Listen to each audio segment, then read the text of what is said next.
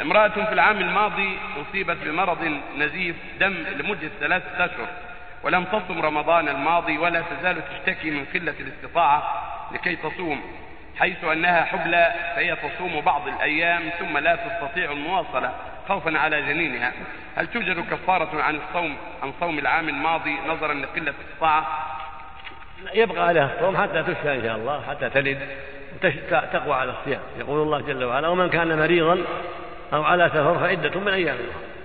والحامل مثل المريض إذا كان يشق عليها الصوم مثل المريض. وهكذا المرضع مثل المريض إذا كان يشق عليها.